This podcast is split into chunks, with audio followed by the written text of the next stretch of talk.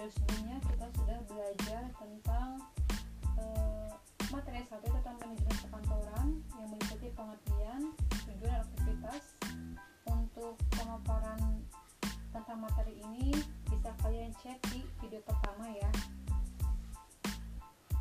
Oke dan pada video kali ini saya akan membahas tentang asas manajemen perkantoran dan konsep planning bisnis oke asas manajemen perkantoran jadi dalam manajemen perkantoran itu ada tiga asas ya asas manajemen perkantoran sendiri itu diartikan sebagai penentuan kebijakan pengorganisasian kegiatan pengelolaan kantor, administrasi kantor, dan aktivitas kantor. Jadi intinya as manajemen kantor itu adalah pengelolaan kegiatan kantor. Nah ada tiga nih dalam as manajemen itu ada asas sentralisasi, desentralisasi, dan dekonsentralisasi. Asas sentralisasi sendiri artinya adalah uh, pada asas ini semua pekerjaan kantor itu dipusatkan. Artinya ada satu unit yang memikul pekerjaan operatif seperti mengetik, mengolah surat, dan mengarsip. Namanya, namanya tersebut biasanya disebut dengan tata usaha, sekretariat, atau bisa disingkat sekre, dan lain sebagainya ya. Nah, di sini adalah contoh dari uh, contoh dari uh, asas sentralisasi. Di sini ada manajemen tertinggi, kemudian ada manajemen keuangan, kantor pusat, manajemen produksi. Nah, di sini ada garis tegak lurus ya yang mendatangkan bahwa kegiatan usaha itu terpusat di TU umum seperti itu sedangkan KTU sendiri dan ini ya e, tidak ada gitu jadi di sini artinya adalah bahwa desa sentralisasi kegiatan itu berpusat kegiatan kantor itu berpusat di tata usaha umum atau tata usaha pusat Kemudian pada sistem pekerjaan kantor di asas sentralisasi ini ada tiga, ada tiga sistem. Yang pertama untuk kegiatan penerimaan, pengiriman, penggolongan, pengendalian serta penyimpanan itu dilaksanakan oleh satu unit kearsipan, jadi cuma satu.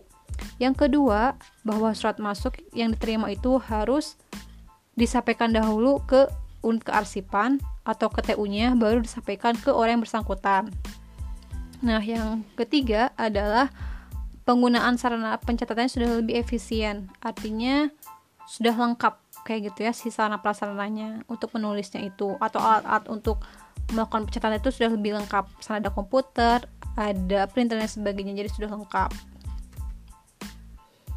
kemudian syarat organisasi uh, untuk bisa menerapkan asas sentralisasi ini ada tiga. Yang pertama organisasi masih kecil. Jadi masih kecil ya yang tapi uh, meskipun dia kecil dia itu memiliki program manajemen yang bagus. Yang kedua adanya jaminan kerahasiaan informasi. Jadi uh, untuk asas sanitasi ini harus dipastikan bahwa unit tersebut itu harus berkomitmen untuk menjaga kerahasiaan informasi dari yang diolah. Yang ketiga lingkungan gedungnya tidak terpisah-pisah berdekatan jadi kamu coba bayangin ya kalau misalnya gedungnya terpisah-pisah pada saat satu divisi lain mau ke TU misalnya harus jalan jauh dulu. Nah itu kan gak efektif ya. Jadi syarat untuk menerapkan asas ini atau sentralisasi ini yang ketiga adalah kondisi gedungnya harus yang berdekatan atau tidak pisah-pisah. Lebih baik itu satu gedung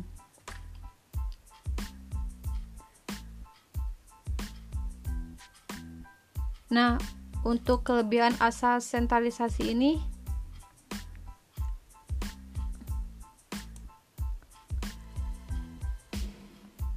Di sini ada kelebihan asas sentralisasi ya.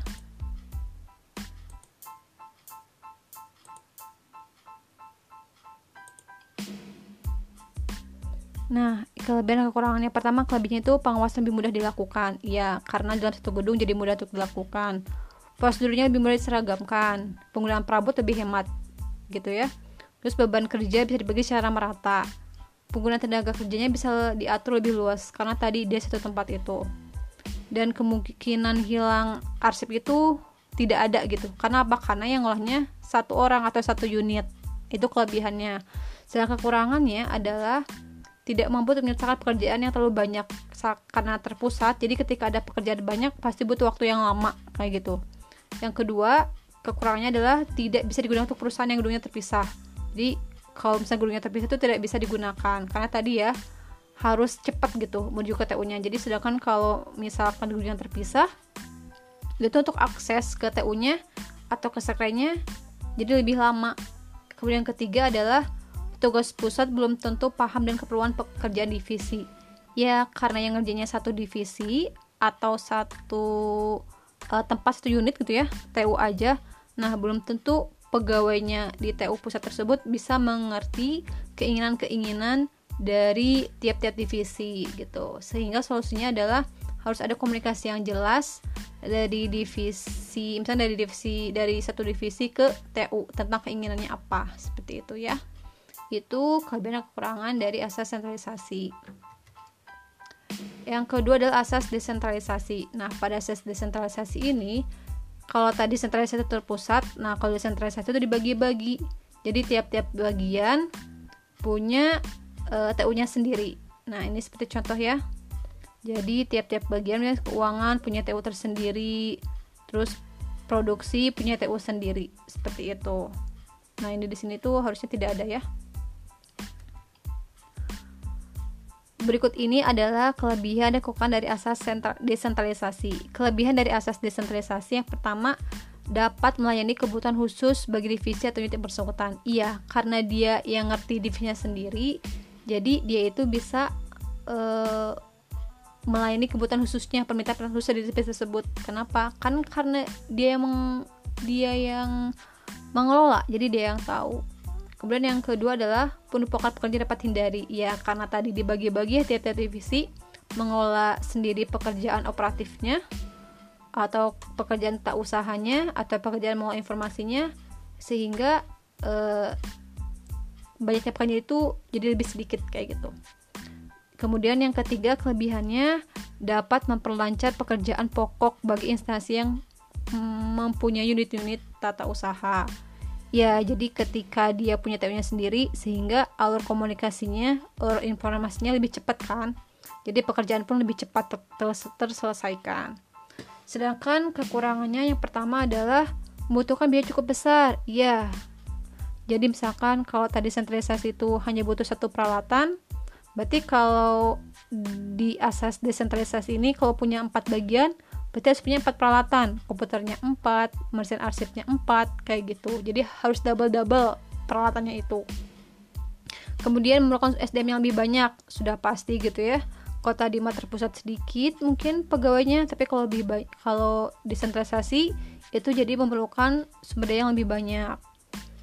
Nah yang ketiga kemungkinan adanya ketidakseragaman prosedur termasuk peralatan semakin banyak. Iya karena masing-masing divisi itu berhak untuk mengelola sendiri sehingga ya udah we segimana saya gitu ya. Sehingga uh, terjadinya ketidakseragaman itu lebih besar. Kemudian kemungkinan banyak dokumen yang ganda. Ya misalkan contoh nih ada surat pemesanan surat pemesanan itu kan berarti masuk ke keuangan gitu ya sama ke bagian pembelian uh, penjualan.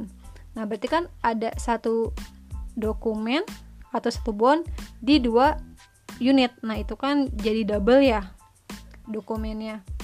Terus yang terakhir adalah pengawasan kurang maksimal. Iya karena tadi terbagi-bagi gitu ya kegiatan TU nya sehingga pimpinan pun akan lebih sulit mengawasi gitu. Termasuk kalau asas desentralisasi ini kan kalau gurunya terpisah-pisah gitu ya kalau gurunya terpisah-pisah otomatis pimpinan pun jadi sulit mengawasi juga seperti itu Nah, kemudian yang ketiga adalah asas desentralisasi terkendali atau dekonsentralisasi atau gabungan. Nah, asas ini merupakan gabungan dari asas sentralisasi dan desentralisasi. Jadi ada pekerjaan yang terpusat, ada pekerjaan yang dibagi-bagi ke tiap unit. Berikut ini adalah contoh kegiatan yang dipusatkan. Misalnya, pembuatan kartu, formulir dan belangko. Kenapa ini harus dipusatkan? Agar seragam. Itu itu tujuannya ya. Kemudian yang kedua, pengadaan, pembagian perabotan, peralatan, dan bahan-bahan mesin kantor ini pun dipusatkan. Kenapa? agar adil dan terkontrol. Jadi tidak ada divisi yang boros gitu ya. Yang ketiga, e, memberikan bimbingan pengawasan ini adalah yang dipusatkan. Jadi semua kegiatan pengawasan dan bimbingan itu dipusatkan di pimpinan sehingga e, apa ya setiap divisi itu bisa terkontrol. Sedangkan selain ketiga poin ini itu bisa didesentralisasikan seperti itu. Nah, adapun kelebihan dan kekurangan dari asas dekonsentralisasi ini, kelebihannya yang pertama, adanya keragaman prosedur tata kerja. Ya, tadi karena ada yang dipusatkan, ada yang di dibagi-bagi ke tiap unit sehingga terjadi keragaman prosedur dalam bekerja atau tata kerjanya sesuai dengan budaya dari tiap-tiap unit. Kemudian yang kedua adalah proses kerjanya lancar karena dokumen berada di unit pengolah. Ya, karena tadi ada yang dibagi-bagi, ada yang dipusatkan, sehingga kerjanya lebih cepat gitu, lebih lancar. Yang ketiga, efisiensi di kerja di unit pengolah kan adanya pemisahan dokumen yang aktif dan inaktif. Ya, e, kita ilustrasikan bahwa unit pengolah itu adalah unit pusat ya. Jadi ke, yang dipusatkan itu contoh yang dokumen-dokumen inaktif yang dokumen yang aktif itu berarti yang sudah tidak digunakan tapi masih masih masih berharga. Itu disimpan di unit pengolah. Sedangkan dokumen-dokumen yang masih aktif itu disimpan di divisi gitu. Jadi ada pemisahan dokumen gitu ya. Yang selanjutnya adalah lebih mudah dalam pengendalian dan pembinaannya. Ya karena tadi ada yang dipusatkan dan yang dipusatkan itu adalah e, kegiatan pembinaan sama pengontrolan maka kegiatan pembinaan pun akan lebih e, mudah gitu dilakukan. Kemudian pegawai unit kerja itu dapat ditambah, yaitu juga kelebihannya ya. Jadi e, bisa membuka lapangan kerja lebih banyak seperti itu. Adapun kekurangannya, yang pertama itu dapat diselenggarakan di dua tempat sehingga peralatan digunakan cukup banyak. Ya, karena tadi ya e, ada yang di pusat, ada yang didesentralisasikan sehingga peralatan digunakan akan lebih banyak gitu. Terus yang kedua, kemungkinan adanya dokumen atau arsip ganda itu sangat besar terjadi. Ya jadi tadi ya sama seperti desentralisasi.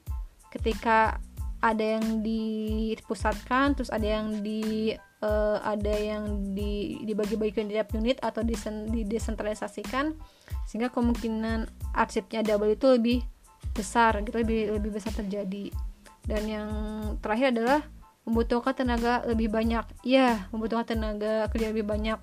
Jadi selain di satu sisi gitu ya dengan e, bertambahnya pegawai itu bisa jadi kelebihan tapi di sisi lain bisa jadi kekurangan. Kelebihannya itu bisa menambah lapangan kerja tapi kekurangannya ketika e, apa pegawainya lebih banyak otomatis gajinya pun akan lebih banyak dikeluarkan oleh perusahaan nah itu adalah uh, penjelasan tentang asas-asas dari manajemen perkantoran. Ada asas sentralisasi, desentralisasi, dan dekonsentralisasi. Untuk uh, materi tentang layanan bisnis itu akan dibahas di video berikutnya. Terima kasih. Wassalamualaikum.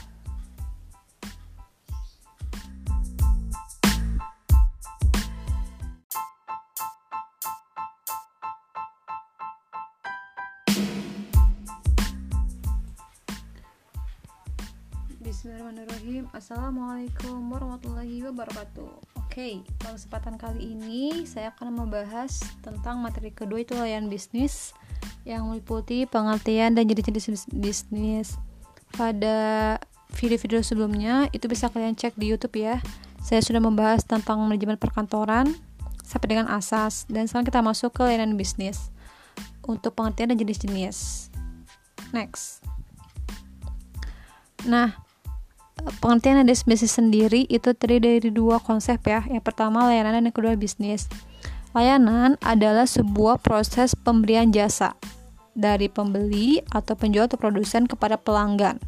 Sedangkan bisnis adalah sebuah aktivitas produksi dan penjualan baik itu berupa barang atau jasa kepada konsumen untuk memperoleh laba atau profit. Dengan kata lain, Layanan bisnis atau servis adalah sarana penyampaikan nilai kepada pelanggan dengan memfasilitasi hasil untuk memberikan kepuasan melalui pelayanan yang diberikan seseorang cara memuaskan. Orientasi layanan bisnis ini adalah menyediakan kualitas produk dan layanan yang berkualitas untuk pelanggan gitu ya. Jadi layanan bisnis ini adalah memberikan nilai kepada pelanggan dengan eh, dengan memfasilitasi hasil untuk memberikan kepuasan. Dan orientasi dari layanan bisnis adalah memberikan kepuasan kepada pelanggan dari segi kualitas maupun pelayanannya. Nah, di sini ada jenis-jenis layanan jenis-jenis bisnis. Ada aktivitasnya, kegunaannya, motifnya, jenis usahanya. Untuk jenis usaha itu ada di, ada dua ya. Ada yang berbadan hukum sama lembaga hukum. Jenis bisnis berdasarkan aktivitasnya ada empat. Ada bisnis ekstraktif, agraris, e, industri dan jasa. Bisnis ekstraktif adalah bisnis di bidang pertambangan, gitu ya. Contohnya tambang batu bara, minyak, gas bumi, dan sebagainya. Kalau bisnis agraris itu yang bergerak di bidang pertanian, peternakan, perkebunan, perikanan, kehutanan. Kemudian bisnis industri adalah bisnis yang bergerak di bidang manufaktur. Jadi memproduksi barang, merubah barang yang bahan mentah menjadi bahan setengah jadi atau dari bahan jadi atau merubah dari bahan setengah jadi menjadi barang jadi. Contohnya adalah pabrik baju, pabrik sepatu, gitu ya. Kemudian pabrik perakitan motor, perakitan mobil, dan sebagainya. Yang terakhir itu ada bisnis jasa. Nah, bisnis jasa ini merupakan usaha yang produknya itu tidak berupa barang atau tidak berupa fisik, tapi melainkan jasa. Adapun contoh-contoh bisnis jasa seperti perumahan, contohnya sewa kamar, hotel gitu ya. Kemudian jasa rumah tangga seperti PDAM, perbaikan rumah dan sebagainya. Kemudian ada jasa usaha rekreasi atau kesukaan, misalnya perjalanan wisata, travel agent, hiburan, penyewaan peralatan gitu ya dan sebagainya. Kemudian usaha di bidang perawatan pribadi seperti pakaian, kemudian binatu pakaian gitu ya, e, perawatan kecantikan atau salon, kemudian jasa di bidang pendidikan, ada kursus, keterampilan, sekolah formal atau informal. Kemudian ada jenis, ada jenis bisnis lab, jasa di bidang profesi seperti layanan hukum, akuntan, konsultan, dokter itu di bidang profesi ada jasa di layanan keuangan seperti asuransi, kredit, investasi, pajak, perbankan. Ada jasa di bidang transportasi seperti pengiriman dokumen, akutan barang, akutan penumpang, penyewaan mobil, sopir dan sebagainya. Kemudian ada jasa di bidang telekomunikasi seperti layanan telepon, customer service, call center, dan kantor virtual.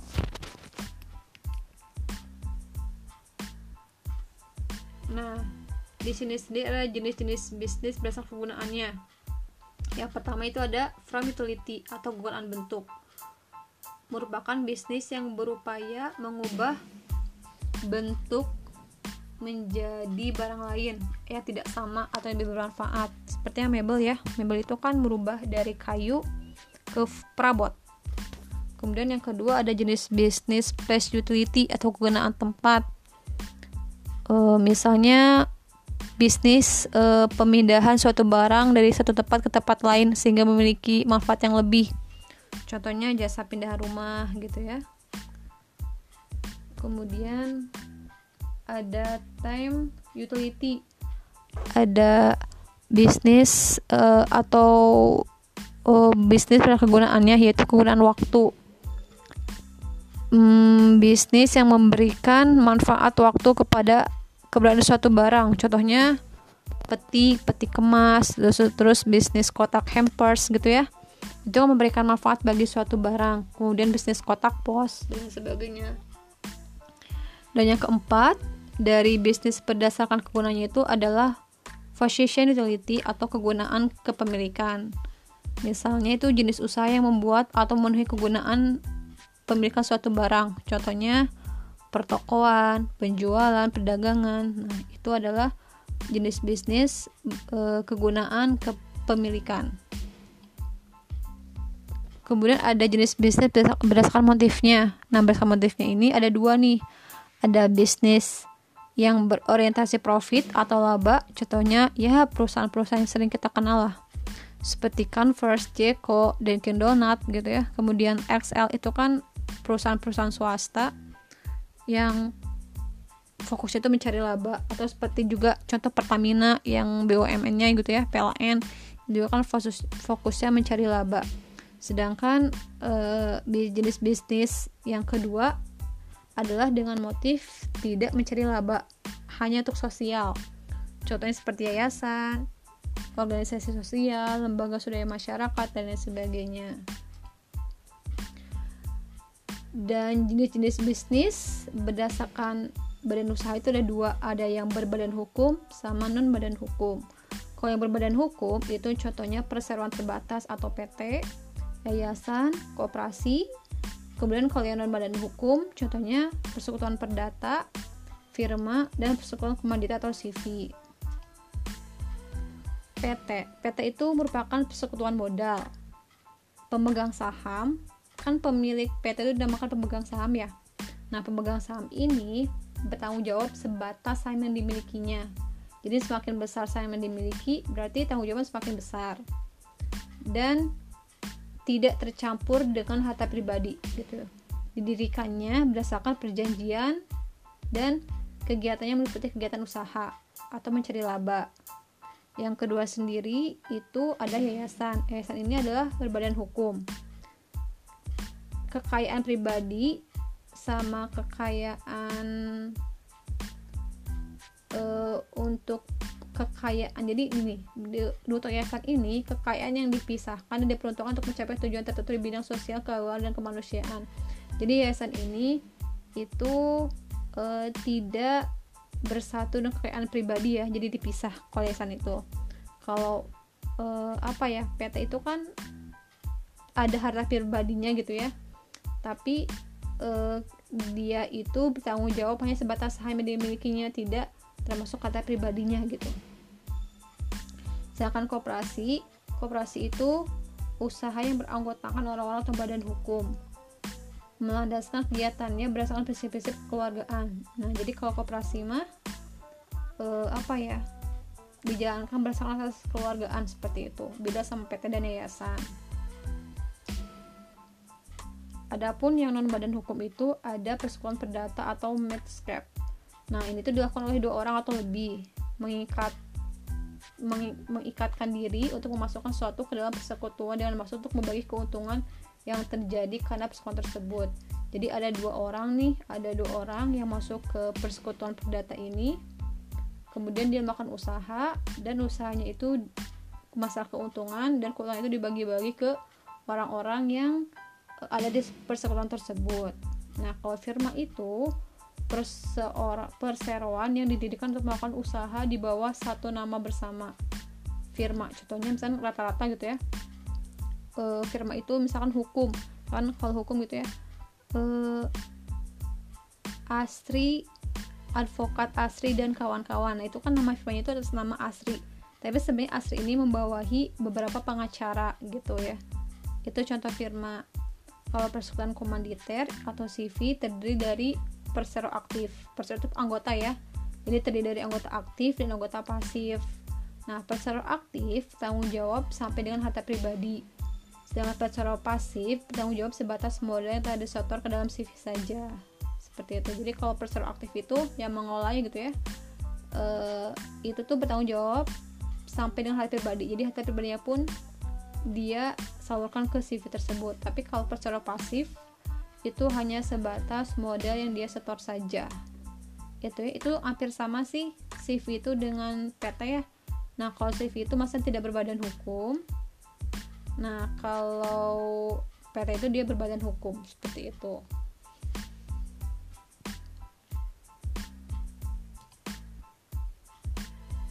Oke okay, deh anak-anak sampai di sini materi tentang layanan bisnis sampai dengan jenis bisnis kita ketemu di materi selanjutnya. Wassalamualaikum warahmatullahi wabarakatuh.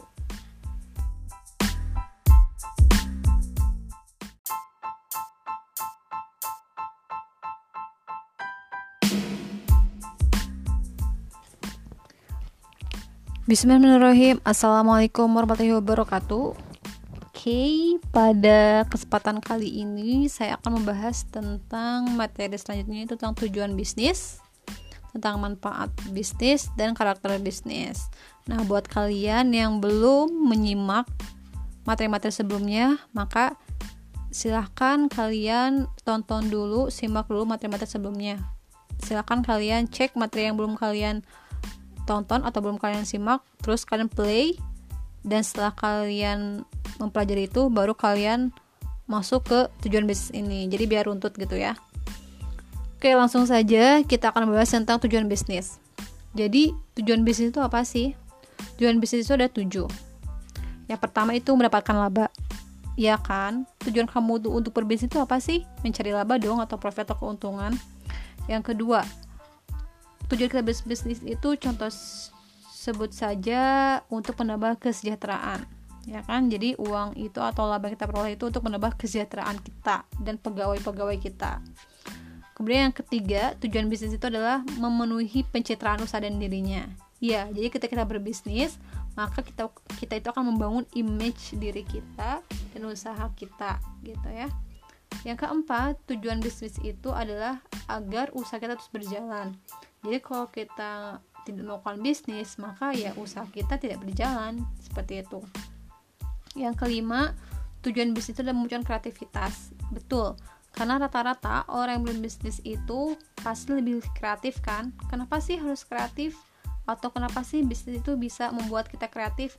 Iya karena pengusaha tersebut harus menemukan ide-ide kreatif dari produk ataupun jasa yang dia miliki yang berbeda daripada uh, sebelum-sebelumnya gitu atau daripada pesaingnya. Sehingga dia harus kreatif yang keenam itu untuk mengisi waktu. Ya ada juga tujuan bisnis dari orang itu untuk mengisi waktu. Daripada nganggur daripada nggak kerjaan mending bisnis. Yang ketujuh adalah untuk memenuhi kebutuhan. Ya kan bisnis itu kan tujuan mencari laba mencari uang mencari nafkah. Nah tentu saja dasarnya adalah untuk memenuhi kebutuhan hidup kita. Memenuhi kebutuhan sandang, pangan, dan papan.